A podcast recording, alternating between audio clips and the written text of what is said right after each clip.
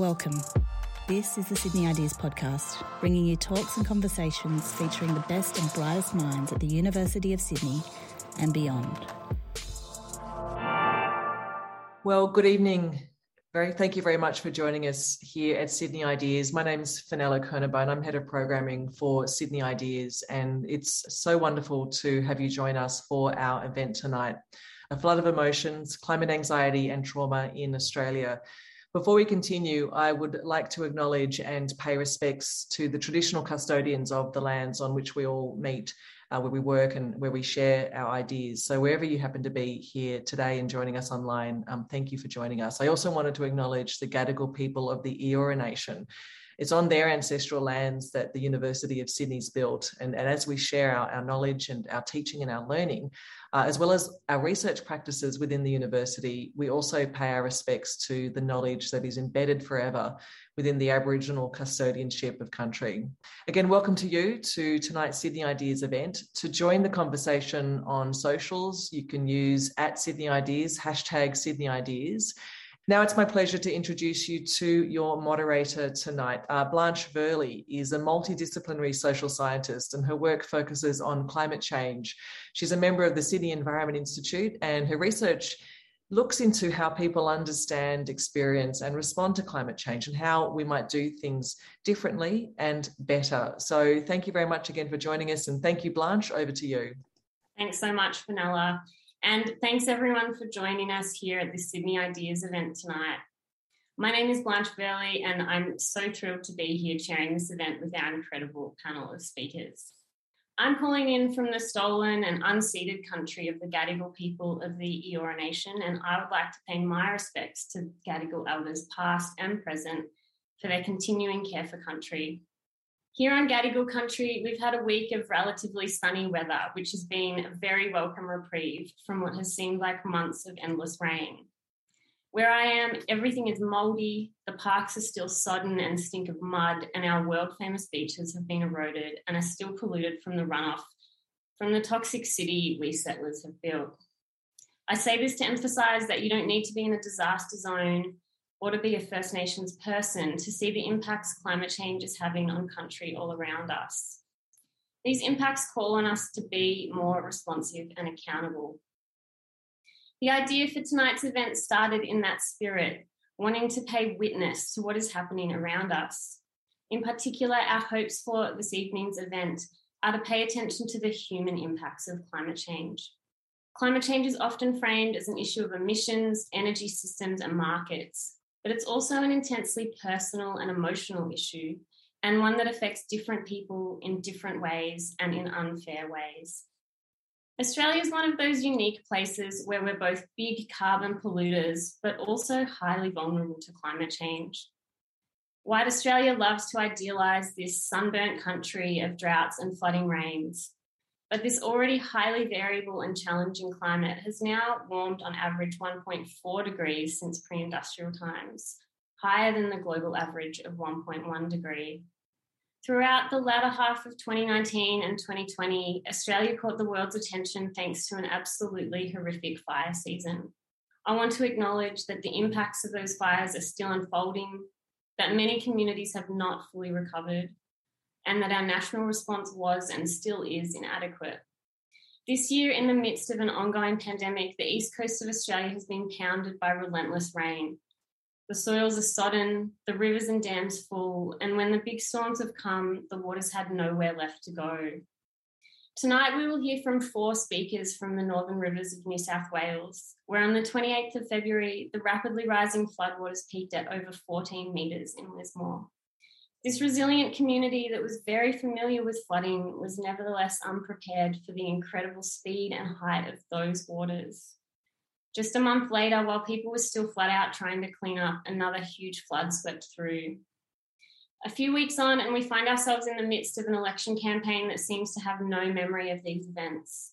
Yet, if there is one thing that the growing research on climate disasters and mental health tells us, it's that denying and ignoring people's lived realities is a surefire way to actively compound trauma. We are here tonight not to talk about climate change as though it is some abstract issue far away, but to talk with people who are living in climate change worlds about their and their communities' experiences. Through helping to organise this panel tonight, I've become aware of the vast networks of people who are working alongside each other on these issues, and we'll also be focusing our conversation on the community relationships that contribute to climate resilience. Now, I'm going to invite our fabulous speakers to turn on their cameras and I'll briefly introduce them. Sam Savage is a traditional owner of the Bindal Nation in Townsville. His ancestry is both Aboriginal from the Birri Gubba Nation and Torres Strait Islander from Malwar Island. Sam's current role is Northern Queensland Emergency Services Regional Coordinator at the Australian Red Cross. Maddy Braddon is a Lismore resident and community leader whose work focuses on climate justice and building community resilience. Jeanti St. Clair lives in Lismore and is a lecturer at Southern Cross University there, where she teaches media and journalism. James Bennett Levy has lived in northern New South Wales for 30 years and is a professor of mental health and psychological wellbeing at the University of Sydney's University Centre for Rural Health, based in Lismore. And Aidan Ricketts was directly impacted by the recent mega flood event in North Lismore and also participated in a civilian rescue at the peak of the emergency. Aidan, I'd like to start with you. You're a long term resident of Lismore, and during the recent floods, you had to evacuate your home and you also helped rescue a number of people. Can you share your story with us and tell us a bit about what the situation on the ground is like there now?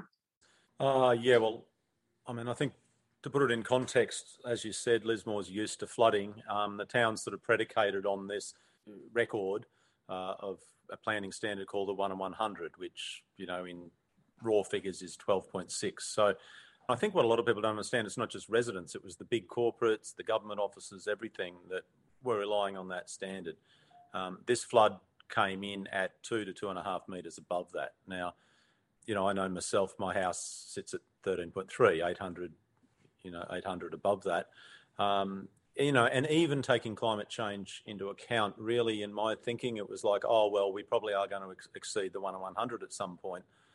You know, it might come half a metre above that, in which case a lot of places would still have been okay. But it came, where I am, it came two and a half metres above that. It came to 15 metres here in North Lismore. And that's what the real shock was. You know, places that were traditionally safely above it suddenly not only were inundated, but inundated up to two and a half metres, which is life threatening. So, you know, that led to, a, I mean, it led to a breakdown of the warning systems because it was beyond the warning systems in place, the ones the BOM uses, ended up breaking the gauge in the end.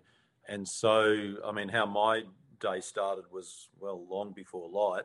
First of all, having my daughter, Kudra, had to help get the boat out from under the house um, where we'd put it to stop it filling with rain to stop it actually getting jammed up under the floor.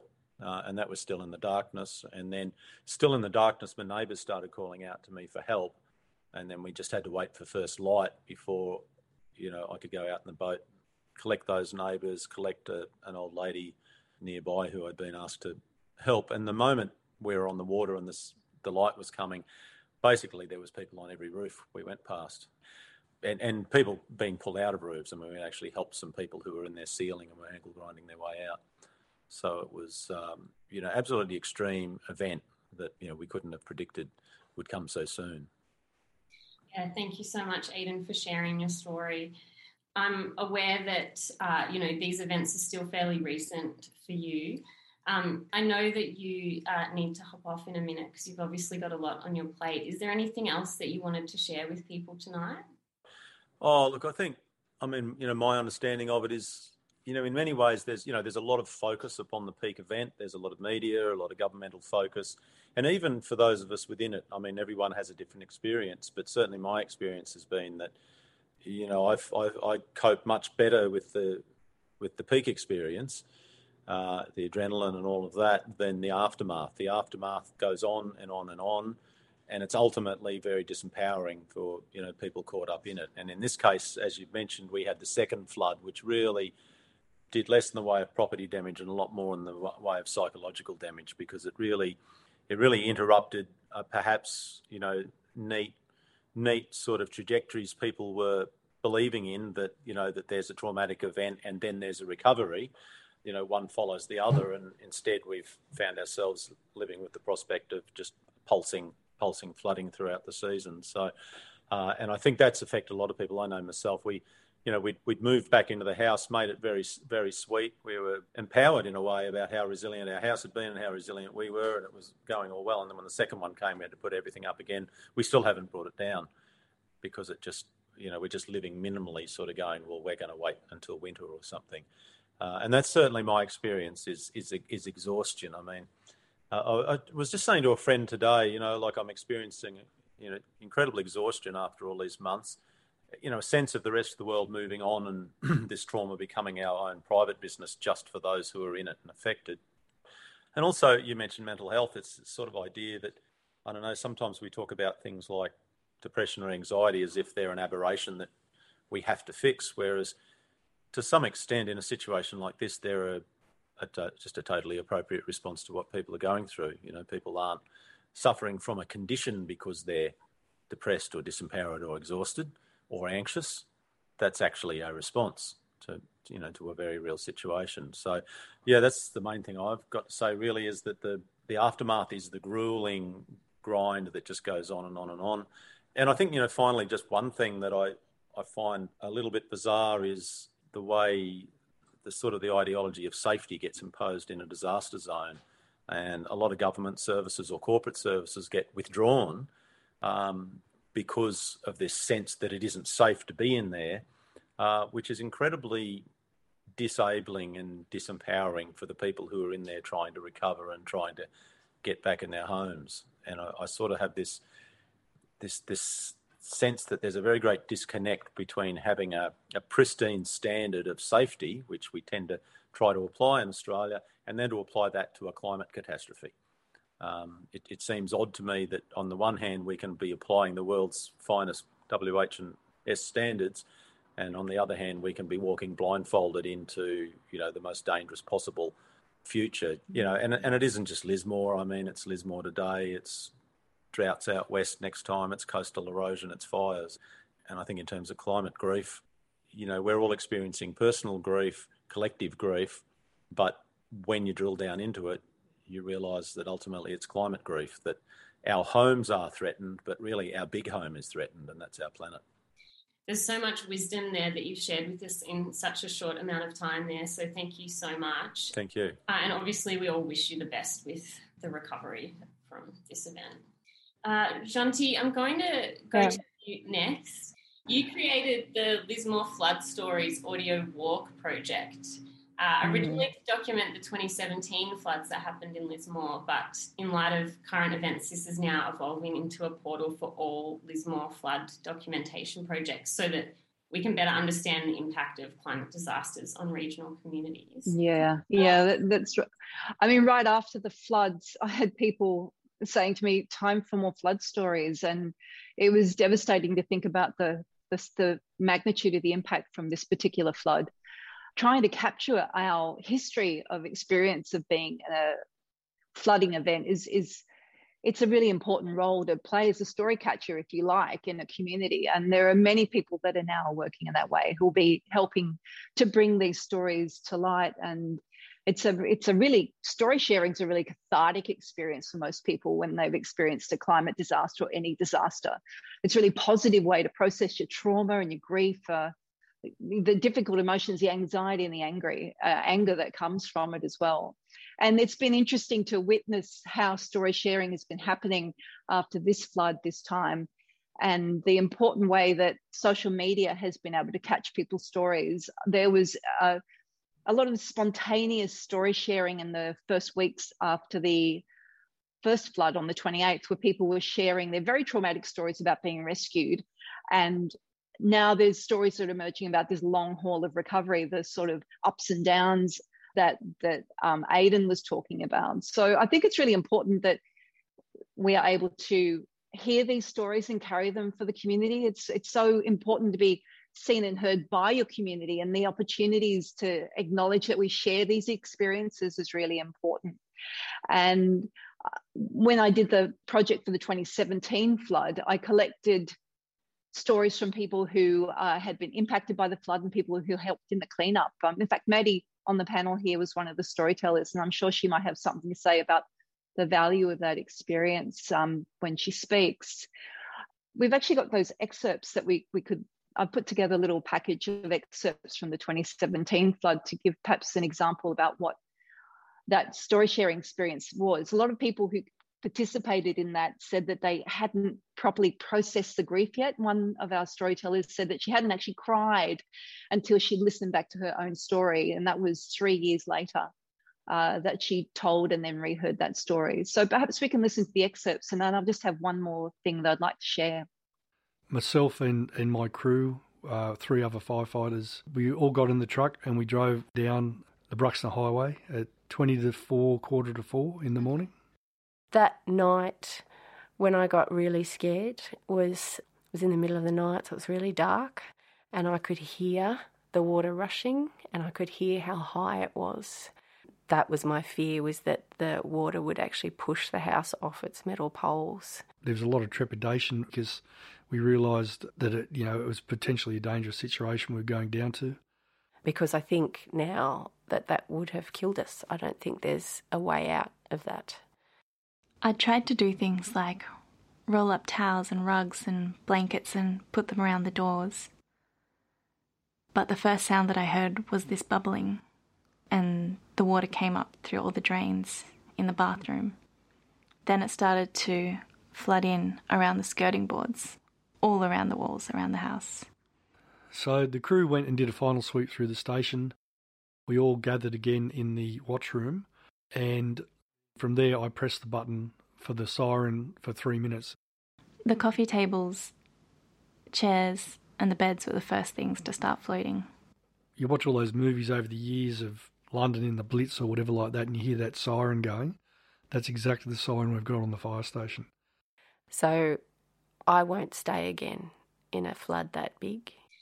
And that was Ian Grimwood, who was the fire commander for his um, shift, who rang that siren. And then there was Megan Bowes, who lived in North Lismore in a very high set house, and also Emily Rouse, who lived right in the middle of the Lismore Basin and um, watched the river come closer and closer and finally flood her house, which she was in with her three year old son. So, this was part of an installation of audio walks that was based from the Lismore Quad.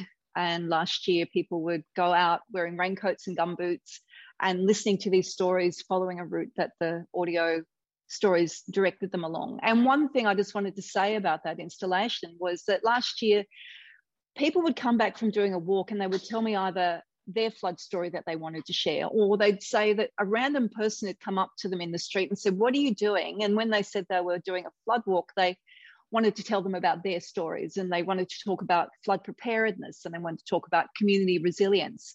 And so I think what that brings up is that it's really important that we keep these conversations going and that we support the community to continue to share the stories about these experiences. This is important knowledge and we need to keep it safe. Thank you so much, Jeanti. That um, it's heart wrenching to hear those stories from 2017 mm. and to think about the impact that your work has had um, on the community and how that's supporting people. Uh, James, I'm going to ask you a question next. Uh, so, James, you led a study into the mental health impacts of the 2017 floods in northern New South Wales.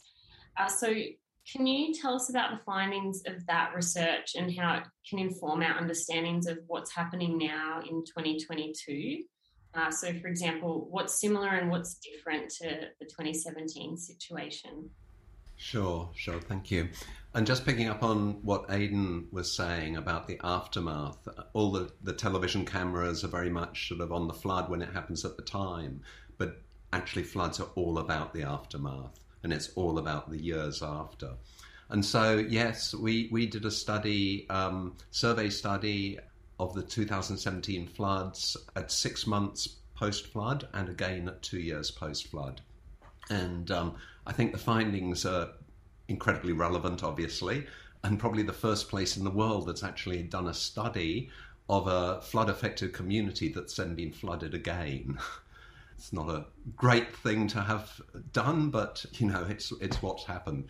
So, in a nutshell, people who were displaced from home for more than six months had a particularly were particularly impacted in terms of mental health.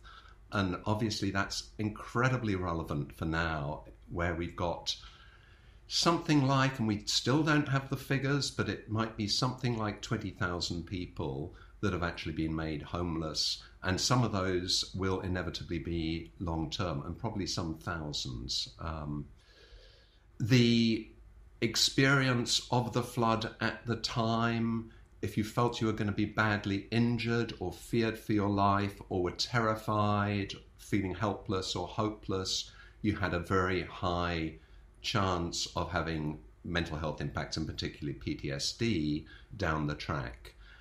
What we've had in this flood is is really horrifying experiences uh, at a hugely greater scale than happened in 2017. People were completely overwhelmed, as, Aidan was saying, of people on roofs and in, in roof spaces and crying out for help. And, you know, it was awful, awful scenario.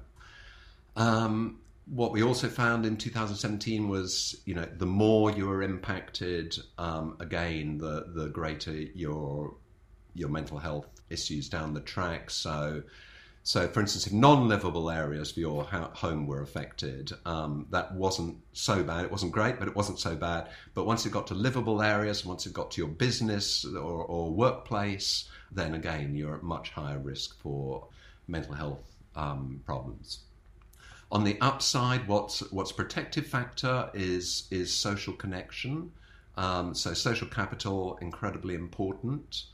And another thing I think's um, obviously very relevant is that what happens in floodplains, of course, is cheaper housing, and so marginalised communities are disproportionately affected. And again, we found that um, that something like 80% of the people who were flood affected in 2017 were actually in the in the lowest 20% in terms of socioeconomic indicators. Um, and so, particularly, you know, Aboriginal community affected, particularly people on low incomes, people on disability support, for instance. Um, so, yeah, so those were some of the effects. And one, one other thing I would say is we also found that people who were indirectly disrupted also had a higher incidence of, of mental health problems. And that means, for instance, being cut off from social services. And, and now, what's happened in this flood is, is, is the indirect impact has been universal right across the northern rivers. Um, so, you know, many people didn't have internet for days. People didn't even have triple zero, for heaven's sake. Um, people were cut off for days. I mean, for days, for weeks in some cases. Um, so we're not just talking Lismore here, we're talking um, rural communities that lost their roads completely, that landslips, um, that left some houses actually sliding down land, landslips others with huge, great caverns under, underneath them. Um, so we have a very, very different scenario this time, and um, right across community. Yeah, thank you so much, James. That research is so important, and I think also gives us insight into achievable things that could be done in the aftermath, um, and also, you know, to prevent these kinds of things being as bad as they can get. It also helps highlight you know, this idea of climate justice that some people are affected worse than others, and that tends to fall along the lines of existing forms of uh, social inequalities. Um, Sam, I'm going to uh, throw to you next. So, in your current role, you assist the coordination of community resilience, response, and recovery programs with a focus on psychosocial support, working specifically with Indigenous communities. Uh, can you tell us a bit about that work? Yeah, look, thanks, Blanche. And, and I just want to acknowledge all of the um, speakers that have just spoken before myself. And um, it does resonate. I was involved with the 2019 floods up in Townsville, where I reside, and, and a lot of the um, impacts in the response phase um, is very similar, even though every event's different. It's very similar to the um, the impacts of psychosocial, physical, mental, emotional unfortunate impacts that it has on a person or a, on a community. And I think when we talk about communities, um, there's communities within communities, and, and that's where we need to recognize when we're trying to recover from an event you know, one shoe doesn't fit everyone, and we need to really take on board that um, we need to listen to what you know various um, individual groups, um, marginalised group, as James mentioned, and we talked about the vulnerable. That's the the word that government use or, or disaster management um, space uses. Vulnerable groups, and I say it's not the groups that are vulnerable; it's the system that's vulnerable and it makes a lot of our marginalised groups, um, unfortunately, more marginalised in, in regards to gaining support. But um, look back to back to my role in in regards to supporting Indigenous communities. It's not so much Indigenous communities; it's um, Aboriginal and Torres Strait Islander peoples within a community. So it could be metropolitan areas, could be regional areas, rural, and also remote areas as well. And I think for us, it was about trying to create a bit of recognition um, get inclusion, but also empowering our, our community, as in when I say community, our First Nations people to come to the table, bring their voice in the sense of what they need around recovery, but in the sense of impacts of, of an event. A lot of the times we do focus on infrastructure, housing, which is which is more uh, you know definitely important. Um, but for a lot of our people um, in the intermediate sort of phases of recovery, um, we tend to start to look back on those cultural obligations that we have. So a lot of cultural heritage that may be lost through a bushfire, through a flood, or even through drought or, or a man-made sort of an event. Um, so we really have to consider those sorts of stuff um, that are impacting our, our healing journey for traditional owner groups or or um, elders that are living within a community that that have a really connection to country. And and then I heard about the relocation of um, community members having to move from one maybe a suburb or a township to another for short to long term periods. A lot of our people um, that have been moved since the time of you know colonization and and so forth, um, the removal of people off country has a very big impact again on losing a loss of knowledge, cultural knowledge, and a loss of that sort of um, connection to country as well. So we're trying to make sure that governments and, and the disaster management space are considering when we have to relocate and Lismore is a great example. I do know that there was a uh, an Indigenous community that that was pretty much flooded out, and they had to basically relocate all of that community, and and that's the stuff that um, you know I'm hoping that that community, as in Lismore community, will will consider about how do we rebuild to support that community to get back to where they need to be. It'll be a hard road. It's not going to be easy, and it could be a very long journey. But that's the stuff that we need to um, really have conversations around. Um, and I think for us in the recovery uh, space, supporting our, our people, our First Nations people, it was, um, you know, you'll hear of uh, uh, the the fire and rescue teams going in and doing a bit of a rapid damage assessments and and all that sort of stuff. We asked about having cultural impact assessments included in that recovery assessments as well. And and as I said, we're one marginalised group, so you know there's a whole range of considerations for other groups such as the disability sector, the uh, senior sector, uh, the low economic sector as well. So I'm just talking on behalf of the First Nations group here, but there's a whole range of different groups that are, are definitely impacted and need that voice as well.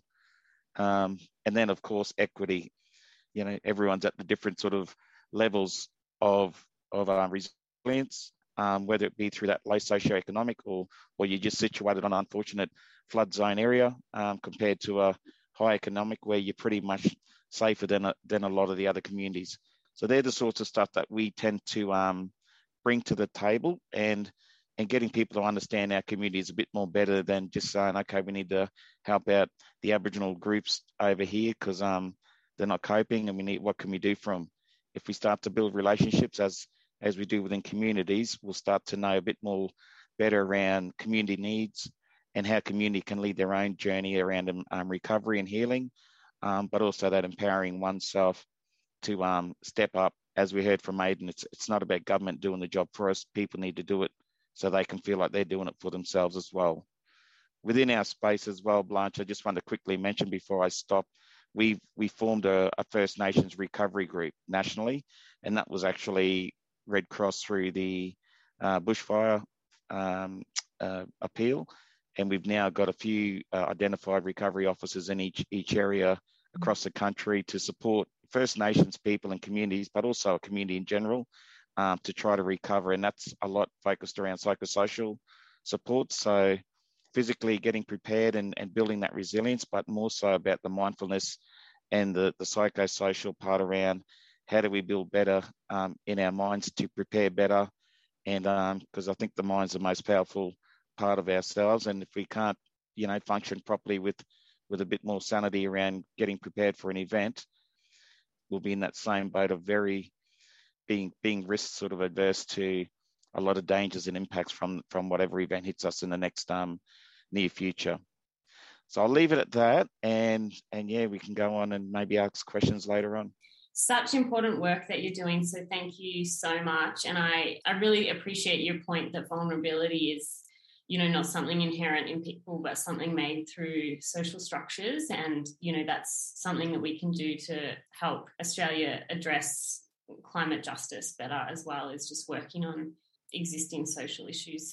Um, Maddy we're going to bring you into the conversation now. So Maddy you co-founded lismore helping hands which came out of the 2017 floods and is now known as resilient lismore and as part of that, you've been at the forefront of the community led emergency and recovery efforts in the Northern Rivers for over five years now. So, can you tell us a bit about your experiences and the role that communities can and do play in disaster recovery and resilience? Hi, Blanche. Thank you. And um, thanks for what you just shared, Sam. That's really important. And also, um, I just want to acknowledge James and Jeanti, who are also part of our community and the work that you've been doing as well. Um, I want to start by acknowledging that I'm on Widjabul Wia-bal land in Lismore. I'm 700 metres out of the flood zone. Um, and I feel, despite not having been flooded myself, I feel very directly affected by this event. It feels deeply personal. This climate catastrophe that has occurred in our region. And so, what drives me is a love of place, a connection to my diverse community, um, and a desire for climate action. Um, and so, the things that I'm going to share with you come from a deep love of place and a deep respect for our amazing community and its history of social and environmental justice and also recognizing that we choose to live in Lismore and the Northern Rivers for the same reasons that make us exceptionally vulnerable to climate related disasters like floods and fires and drought. We live alongside a river. We know that this is flood country. The Aboriginal people who lived here know that this is flood country. Um, and so I think that despite the devastation that has occurred here, it's a really amazing opportunity for us to listen to the land, to listen to First Nations people, um, and to restore that connection to country and that connection to place that we love so dearly, even though it is threatening to our lives and our well-being. So, as Blanche said, I, I was part of helping establish um, Lismore Helping Hands, which is now Resilient Lismore, five years ago. When when that happened, I was 21 years old, straight out of uni. I had absolutely no idea about the disaster um, sector. I had no idea what goes on in those circumstances. I knew climate change was real and a problem that we needed to address. And I was just someone who knew how to use social media, who loved Lismore, and who was watching from a town. I was living just out of town, and I thought, about what can I do. I'm watching the devastation unfold on online, and that's an experience that many people are having and have had from from in Lismore and beyond. Is feeling really moved by the devastation and wanting to help. So I just wanted to do something, and I helped create um, a Facebook group, which then led to a on-ground grassroots mobilization where we supported thousands of people for about a month um, in our community to get back on their feet after that flood.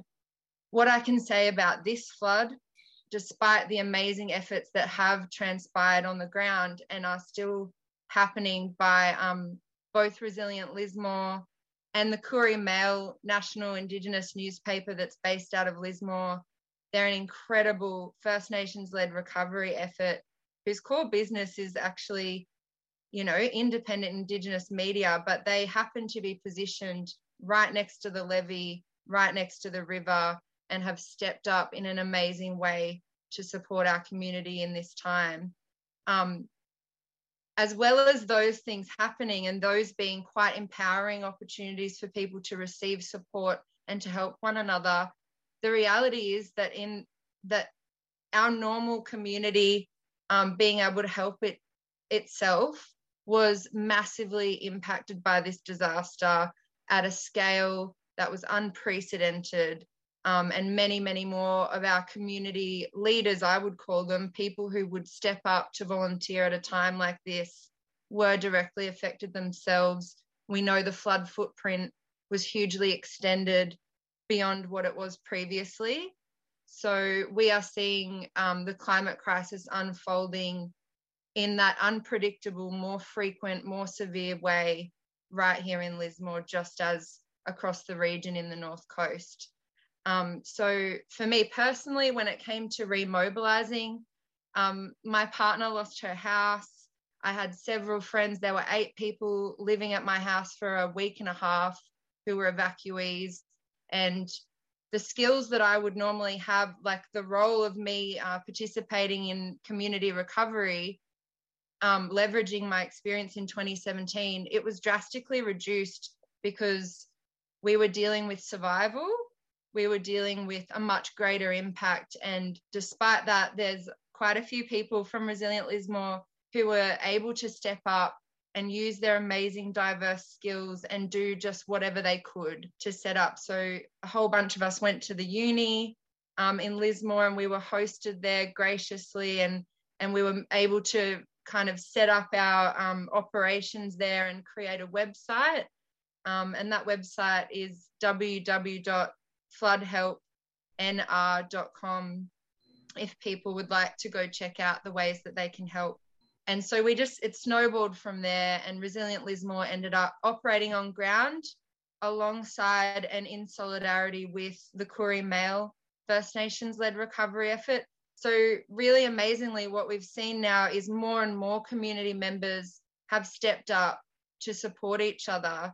Um, there's the Trees Not Bombs Cafe that's been delivering food for people for free. And it's really quite a diverse community led response because it needs to be to reflect the amazing community that's full of diversity. And so it's really fantastic. But we are going to need help from the whole of Australia in the weeks and months and years to come because people are very tired. And as Aidan said, we have had compound flooding events and people are absolutely exhausted um, it's a really great segue into my next question, which is for everybody.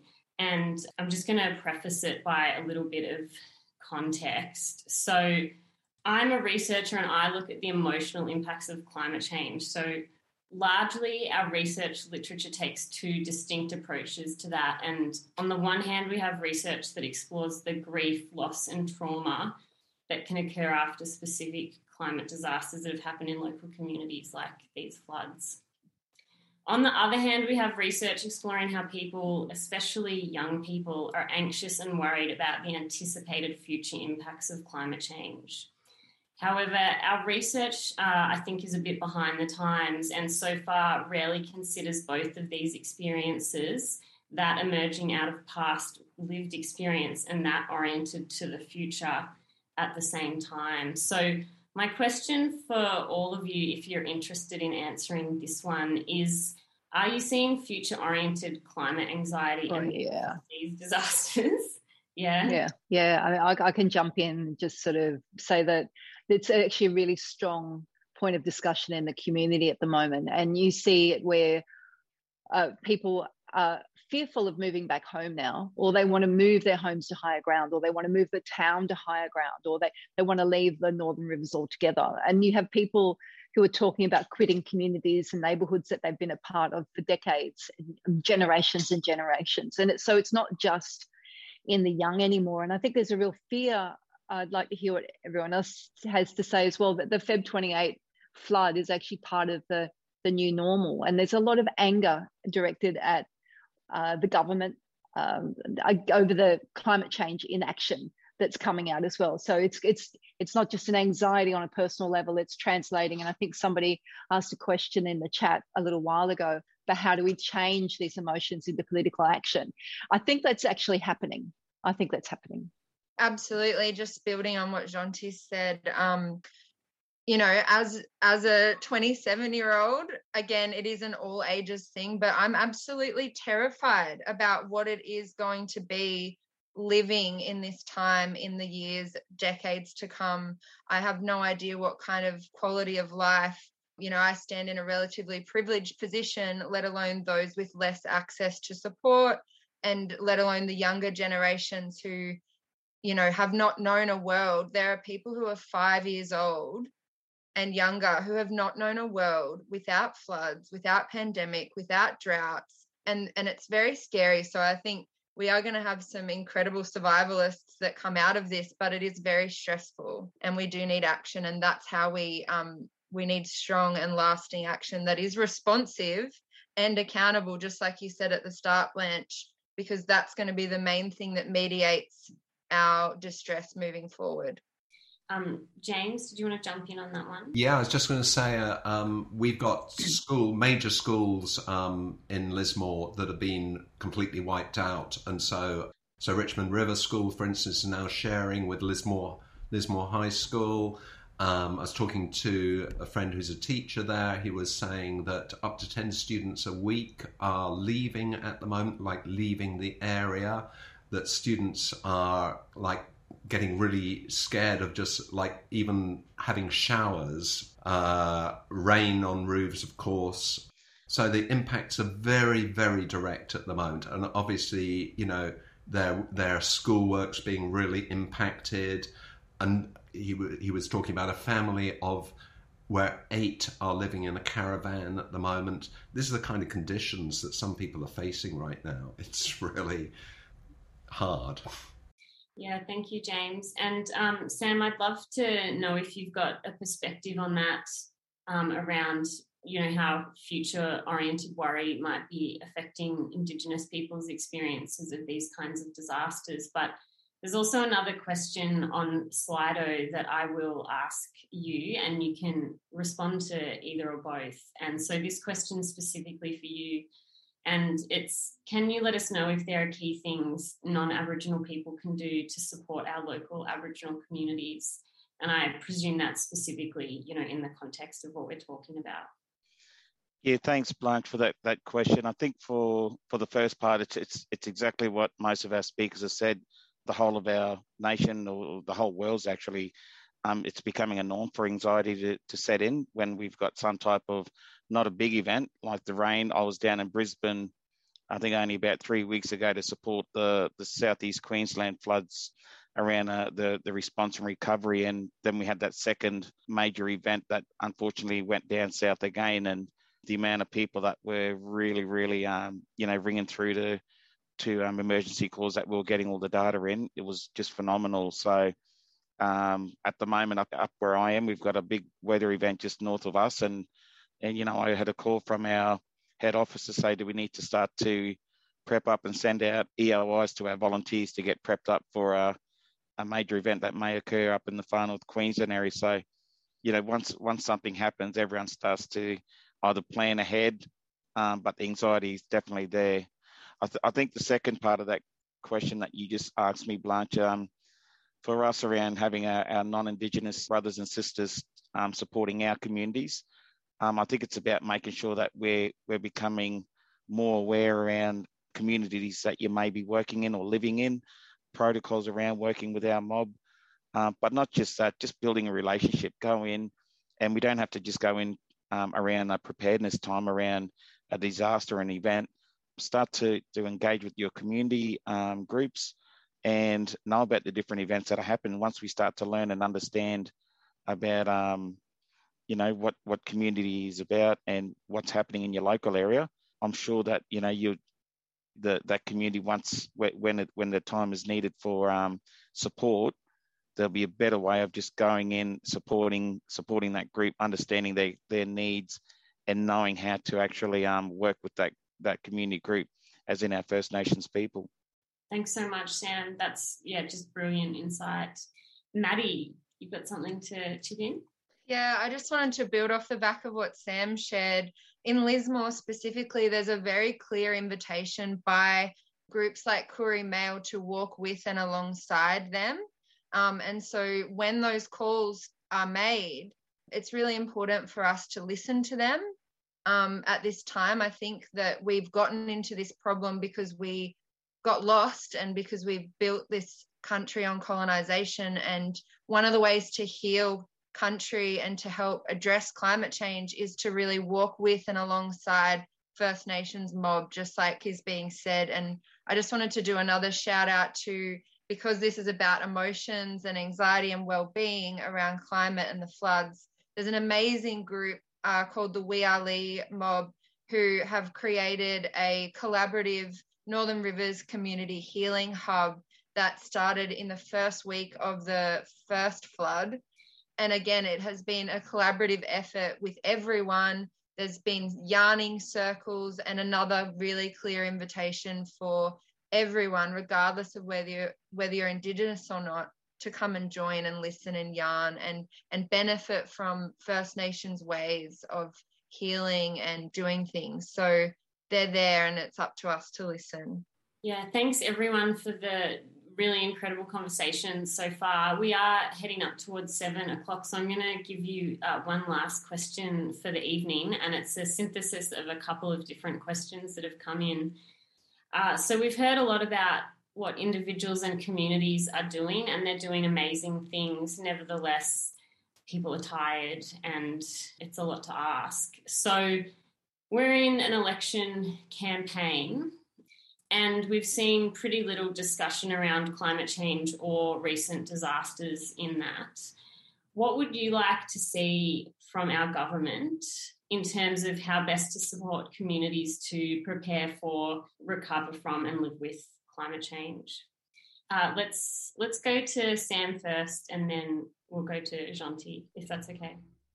Yeah, look, I, I, I won't comment on what we think government should change our from a Red Cross perspective, but I think for us it's around making sure that we recognise what community needs are and and allowing community to lead their own journey in recovery. Um, a lot of the times we are seeing government try to lead that that um, process, and we're missing out on a whole heap of um, really really um, big information around the actual real needs of community and, and and what they're asking for. So if we can actually step back and open our binangs or ears and take on board those needs and turn them into action, I think it can go a long way.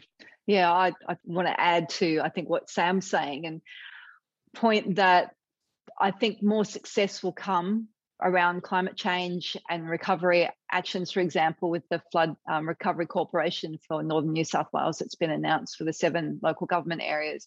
If we get away from the idea that they would consult with the community about what is needed, though, what we actually need is for the community to be collaborated with. And we need First Nations people voices who know the floodplain, know the river, know what it's like to be here, that they are included in those conversations more than just on the side. They need to be front and central as part of this, I think. So, yeah, I think it's got to be around collaboration, and people also need choice. They need to not be forced into just one single pathway. Maddy, do you want to jump in there and then we'll pass to James to wrap up for the evening?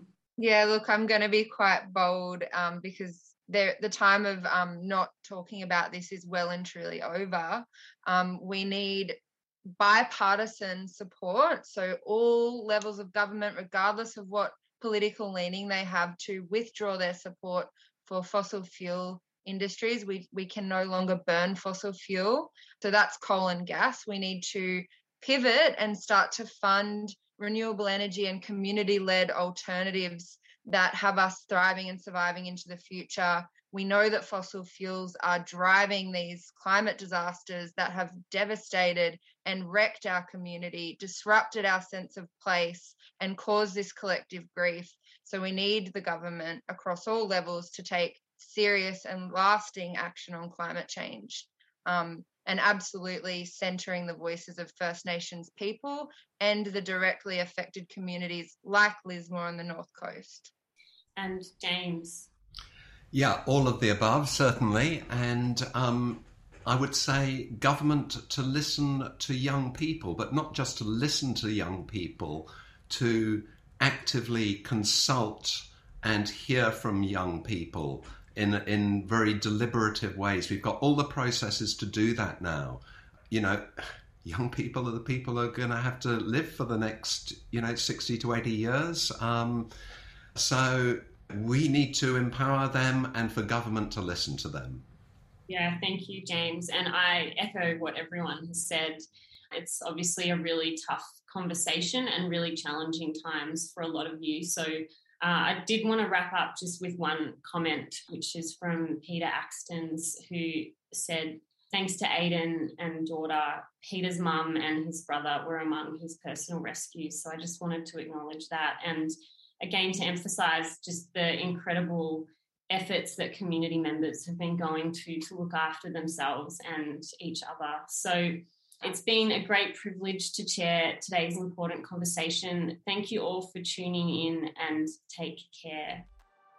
Thanks for listening to the Sydney Ideas podcast.